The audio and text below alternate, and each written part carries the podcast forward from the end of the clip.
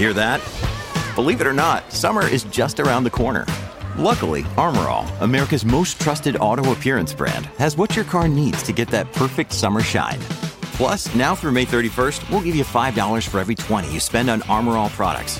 That means car wash pods, protectant, tire shine, you name it. Find out how to get your $5 rebate at armorall.com. Armor All, less work, more clean. Terms apply.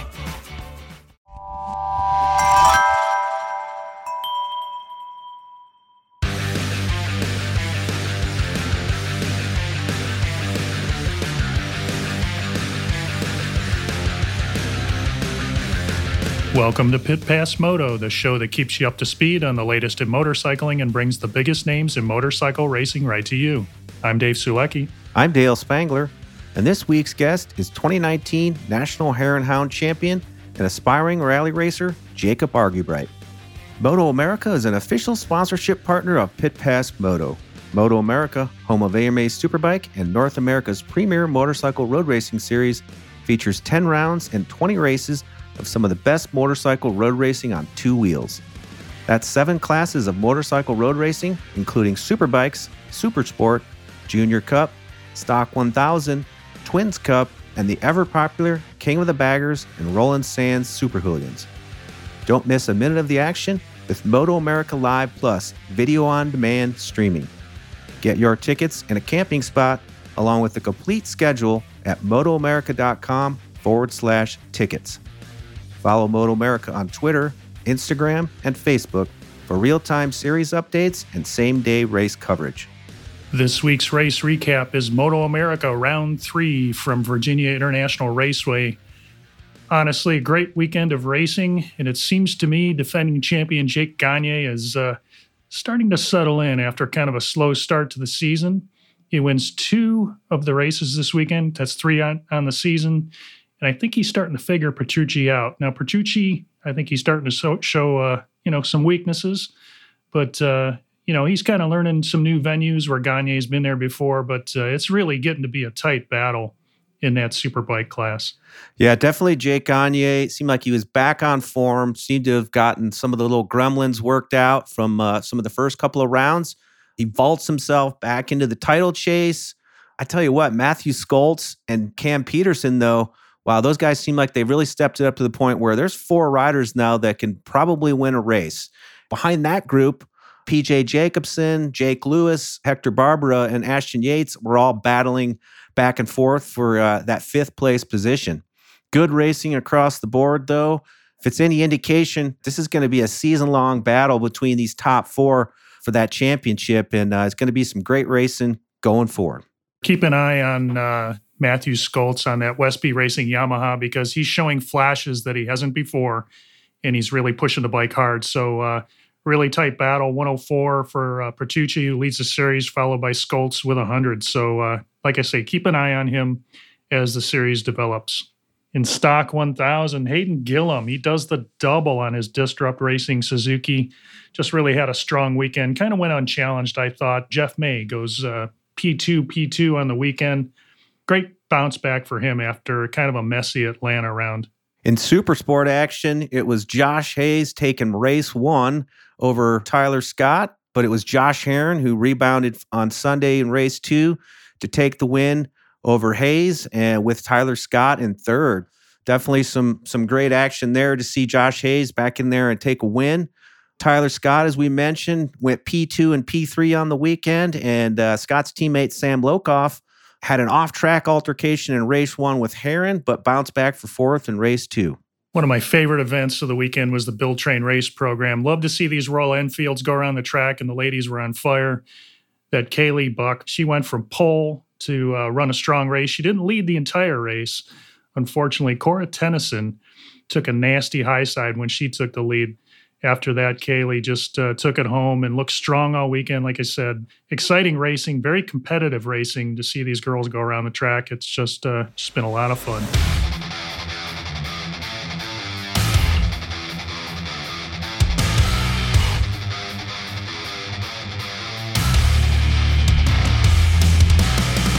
With 2022, the landmark 50th anniversary season of Pro Motocross, Our industry spotlight this week focuses on MX Sports Pro Racing's announcement that a group of American motocross all stars will join lead commentator Jason Weigandt during the live television broadcast of all 48 motos this summer on MAV TV and NBC TV networks.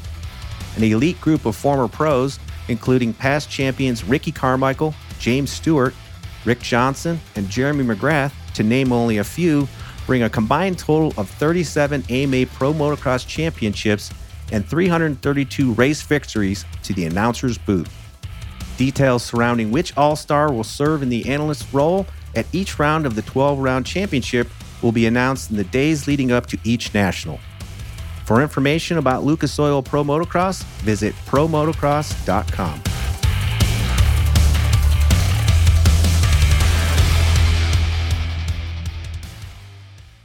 Another day is here, and you're ready for it. What to wear? Check. Breakfast, lunch, and dinner? Check.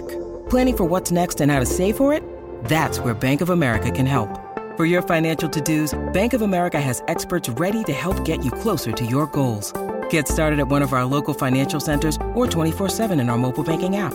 Find a location near you at bankofamerica.com slash talk to us. What would you like the power to do? Mobile banking requires downloading the app and is only available for select devices. Message and data rates may apply. Bank of America and a member FDIC.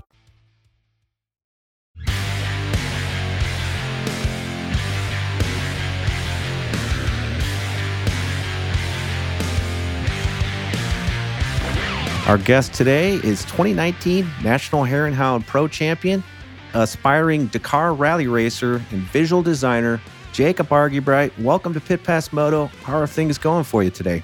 You know, they're going pretty good. It's just another Monday, just trying to make progress and have a good week. How are you guys? Doing well. I noticed your season so far, you're kind of doing things a little different this year. So far, you've you're racing the Hare and Hound series, but it looks like a big amount of your focus is going towards rally racing for 2022 and beyond. Tell us a little bit more about that and uh, how your season's been so far. Overall, my season's been all right. I'm kind of in between brands. You know, I earlier this year I decided I wanted to do this whole Dakar venture, and you know I talked to some people, and you, you really got to focus and be 100% committed to go. It's it's a it's a big investment, you know, money and time wise. And, you know, it's, it's new for me. I mean, last year I did a, a world championship rally in Abu Dhabi and even that took a lot of work. You know, most of my effort this year has just been just getting ready, trying to raise funds to go to Dakar. And, you know, I, I want to race as much desert as I can here. Like I said, it's been an okay season. I like racing and, you know, keeps me in shape. And, you know, I like to bring the rally bike out. I have a cool system from uh, Rally Moto Shop that I can take the tower on and off in about 10 minutes. So I actually uh, let people do um, route books that I make at the races. And then after I, I take it off and I, you know, race the big bike out it out in the desert. So, what is the the main reason that you decided to go that route with rally? It seems like a lot of racers have been doing that recently. And I don't know if it's just because of the popularity of it or is it a way to kind of extend your career? Just kind of digging a little bit more into that. Like, you know, what what are some of the reasons behind uh, you, you switching from, you know, full time desert racing to rally racing? You know, I think I think Dakar and rally is the pinnacle of uh, off road motorsports. I think, especially in desert. I mean, I love racing desert. I want to do it as long as I can, and I feel like rally is the is the highest form of that. I also would like to be on the world stage, and you know that's that's the place to go. And you know the the racing is cool and rally. It keeps me out in the desert and keeps me you know kind of doing what I love. Well, I'm curious, Jacob, since you've done so much desert racing, you've also competed in ISDE International Six Days. How does that compare and contrast to rally racing and Dakar level racing? Is it are there any similarities or are they just completely different animals? You know that there's some similarities like you know for, for an american aspiring to do rally or, or isde it's a big commitment getting there getting the bike there. There's a lot of rules. There's a lot of unfamiliarities you know as far as rules and like things you have to do. You kind of have to be on a schedule. The schedule for isde is a little bit tighter than rally. It's a little bit more relaxed.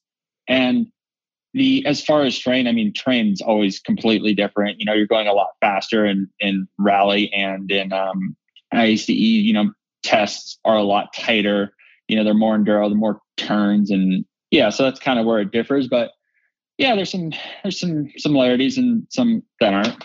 I have to imagine the difference between you know what you're accustomed to, the desert racing, obviously the Hare and Hound series, and international six days is is tends to be has a feeling to me of more like the GNCC level type of racing, a little bit tighter, a little snottier. Have you ever made it out east to do any of the GNCC rounds? Actually, I've done a snowshoe. I did it. I can't remember what year. It was actually me, Ricky Brabec, and we did yeah snowshoe. And we started. I forget what row we started. Um, but we were with uh, David Knight, and I think it was the year that Strang hit the deer. But yeah, I mean, shortly after we uh, we got stuck in a mud hole, and I think we were like a lap down, and we were not doing well.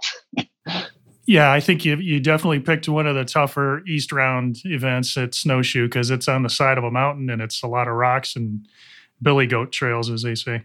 I'd love to go back. I mean, I had a blast. I mean, I was I mean, I was in my teen years, and it's it's been a while. So I like I would I if I had the opportunity, I definitely would do another one. So I'm wondering, I'm curious, Jacob. Let's talk a little bit about your 2019 Hare and Hound Championship. I mean, that had to be somewhat of a bittersweet moment for you because, I mean, you've worked so hard to win that title. You finally achieved that. You've got all this momentum, and then only to go into COVID lockdown, you know, because you know, the beginning of 2020. With so much downtime, was that part of the, you know, did that influence some of your decision to, you know, focus on rally racing? Yeah, I mean a little bit. I so I had won in 2019. I you know I'm on this high, like I am you know through the roof. Everything's awesome. In 2020, I ended up breaking my arm at the second round in Texas, and, and luckily, right after Texas, which was in February, COVID started happening, and you know everything, the whole world was put on hold. So I had plenty of time to recover. I actually started mountain biking a lot, and I ended up getting uh, Epstein Barr during the summer. And so pretty much, you know, everything just started unraveling a little bit for me. Like you said, after chasing the goal for so long, like I had achieved it and and I had wanted, you know, I want another one. I want another Hound championship for sure.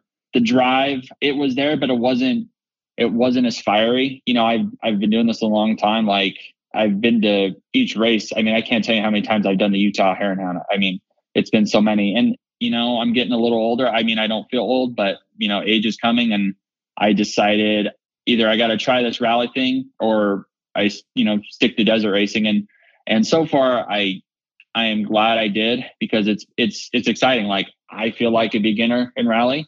And so the gains and everything I learn is like tenfold each day, which is amazing. And, you know, just learning and keeping, keeping everything excited. So your other career, Jacob, is as an independent graphic designer. And if uh, any of our listeners out there have visited the National Hare and Hound website, you can see some of Jacob's work on there. So tell us a little bit about uh, some of the clients you work with doing graphic design within the industry, and then as well as your role with the, the National Hare and Hound series, uh, maintaining their website. I picked it up as a as a hobby, uh, graphic web design, you know, in high school, and I just kind of stuck with it, and I do it to support my racing now. Luckily, I had met, his name is Adrian Collins. He is actually part of one of the National Hare and Hound clubs. And he was working for a company called Intuitive Web Designs at the time, and he still is. And he had hired me freelance and just kind of took me under his wing. And we worked on the National Hare and Hound site. And right now, I just kind of maintain it and do what's needed for them. And, you know, it's funny, like, so we have a race coming up. Uh, this weekend and, and they needed like a flyer. They needed uh, bibs and uh, the trophy. And it's it's always uh last minute. There's always changes. It's always keeping me excited excited to do things. And honestly it's it's a good balance. Um i like racing and i like design. Like it just you know keeps my my soul like full i guess. And yeah so i've done work with national hare and hound. And i actually have done more work outside of the industry which i like because it's just different for me. Speaking of, I know you've taken some of those talents and you've used it in creative ways to come up with ideas to raise uh, funds for your Dakar attempt next year. So, uh, talk about that upcoming luau that you have coming in July and other ways that uh, people can contribute to your program. July 23rd, we're having a luau. It's in Tustin. All the proceeds will go to go towards my uh, Dakar fund for next year. We have a water balloon toss. It's going to be hot, so it should be fun and you know, you get to come and throw water balloons at everybody and maybe we'll have a water balloon fight and we're supposed to have an inflatable shark, which will be cool.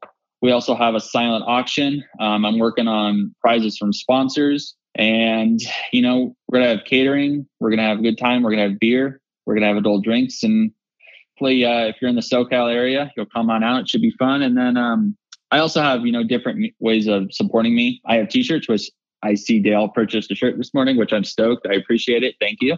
Oh, yeah. I have, so actually, at each Hare and Hound and some other desert races, I have my rally bike there and you if you sign up you can do um i'll have a, a road book there for you and you can go and do it it's a you know it's a short and simple road book but if you've never tried rally it's pretty much the easiest way because i will give you a quick intro and i will follow you on a different bike and like you can go and try the route and you know see if you make it around for sure. These are awesome ideas to to definitely contribute towards your program, but it makes me want to ask the next question, which is rally racing in general tends to be extremely costly.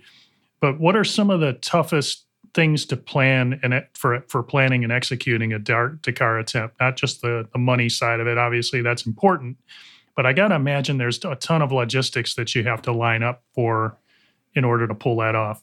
I don't know if it's a joke or a saying, but the, the hardest part about Dakar is just getting there. So you have to have a good plan. And I started planning in January and I kind of started executing the plan in March. And it's a grind. I mean, you really have to be focused every day to get there. And, and honestly, if everything goes to plan, which I hope it does, like I'm hoping to be done fundraising in November. So that will actually give me a whole month to ride and, and actually do road books and be prepared. But you know, it, the other thing too is it's a whole different set of rules. There's regulations like you have to have your motorcycle license, you have to have all these different things. What a lot of people don't know is it's actually easier to sign up with a team. There, uh, if you look on the Dakar site, there's there's a section called preparers, and it's just basically race teams that do everything. It's like a fly and fly or arrive and ride program, and um, luckily I raced uh, Abu Dhabi last year and I met up with the the Dusco team and they're from Poland and actually they're a really great group of people and um, it helped me because now I have a relationship with them and so now the edge is kind of taken off not having to meet a new team and I'll basically you know um, pay them the fee I'll show up and you know they'll take care of the bike and and that's where the help for Dakar also is like they know the rules. You know, they kind of tell me I need this, this, and that, and you know they kind of know how to navigate. Because if not, like you're you're looking through rules, like there's a there's a lot of things you have to do. So my advice is just like find a team and communicate with them, and there's a lot of them, and they'll show you the way. We're certainly excited to see how your first Dakar experience, you know, goes for you. One last question here before we start to wrap up today's show. You're halfway through the series in National Hare and Hound, with, as you mentioned, round fives coming up this weekend over Memorial Day weekend.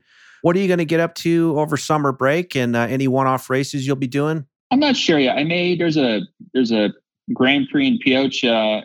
Me and a buddy might uh, road trip up there in June. We um we're actually going to Hawaii. So this weekend is is the is the National Hare and Hound, and so being part of the association on the back end, I'm going to stay out there after. I think I'm going to sweep, help tear down the course. And then some of us from the and Hound group are actually going to Hawaii on Wednesday. So we're going to do that. And it will only be gone for a couple days. But as soon as we're back, it's just back to uh, Dakar stuff. I know me and uh, Gnarly Dave, uh, a road bookmaker here in SoCal, are working on a um, like a two or three day little little underground rally where you can come and donate and do road books. That's my next step is is working on that and like just getting ready for the fundraiser and I think I think I might do Vegas to Reno if everything goes well, which is in uh, August.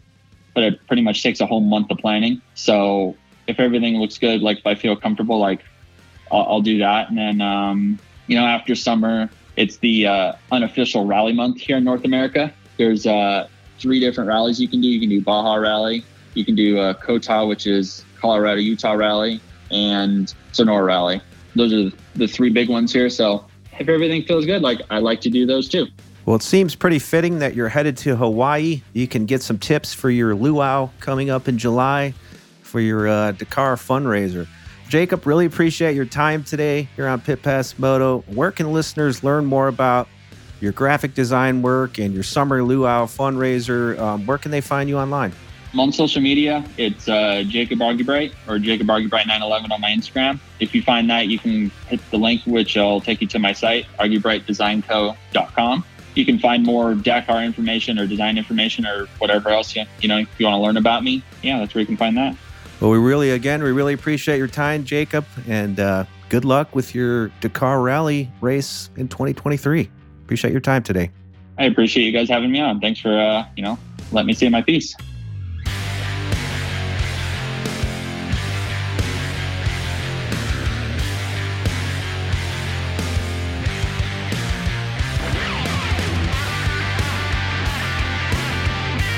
Thanks again to our guests for being with us today, and thank you for tuning in. If you enjoyed this episode, make sure to follow us on your favorite podcast app so you never miss an episode. If you have a moment, please rate and review us. We really appreciate it. Make sure you're also following us on Twitter, Facebook, and Instagram, and visit pitpassmoto.com where you can check out our blog and our brand new store where you can get your Pit Pass swag. This has been a production of Evergreen Podcasts. A special thank you to Tommy Boy Halverson, producer Leah Longbrake, and audio engineer Eric Koltnow. I'm Dale Spangler. And I'm Dave Sulecki. See you next week on Pit Pass Moto.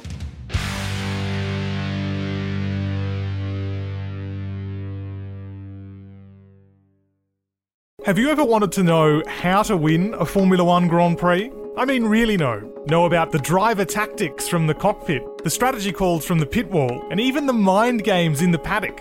There's a lot more that goes into winning a Grand Prix than just 90 minutes of racing. So every week on the F1 Strategy Report, we're taking a deep dive into the decisions that shape every result. Hey there, my name is Michael Lamonato, and every week I'm joined by an expert guest from the paddock to talk through the big calls that won the race and the missteps that resulted in bitter defeat. Before every race, we'll look back at the previous year's result and consult the current form guide, and we'll be in your feed after every Grand Prix dissecting the the outcome and what it means for the championship. So, for your regular hit of Formula One analysis, subscribe to the F1 Strategy Report wherever you get your favourite podcasts. The Strategy Report is a Beer Mogul podcast on the Evergreen Podcasts Network.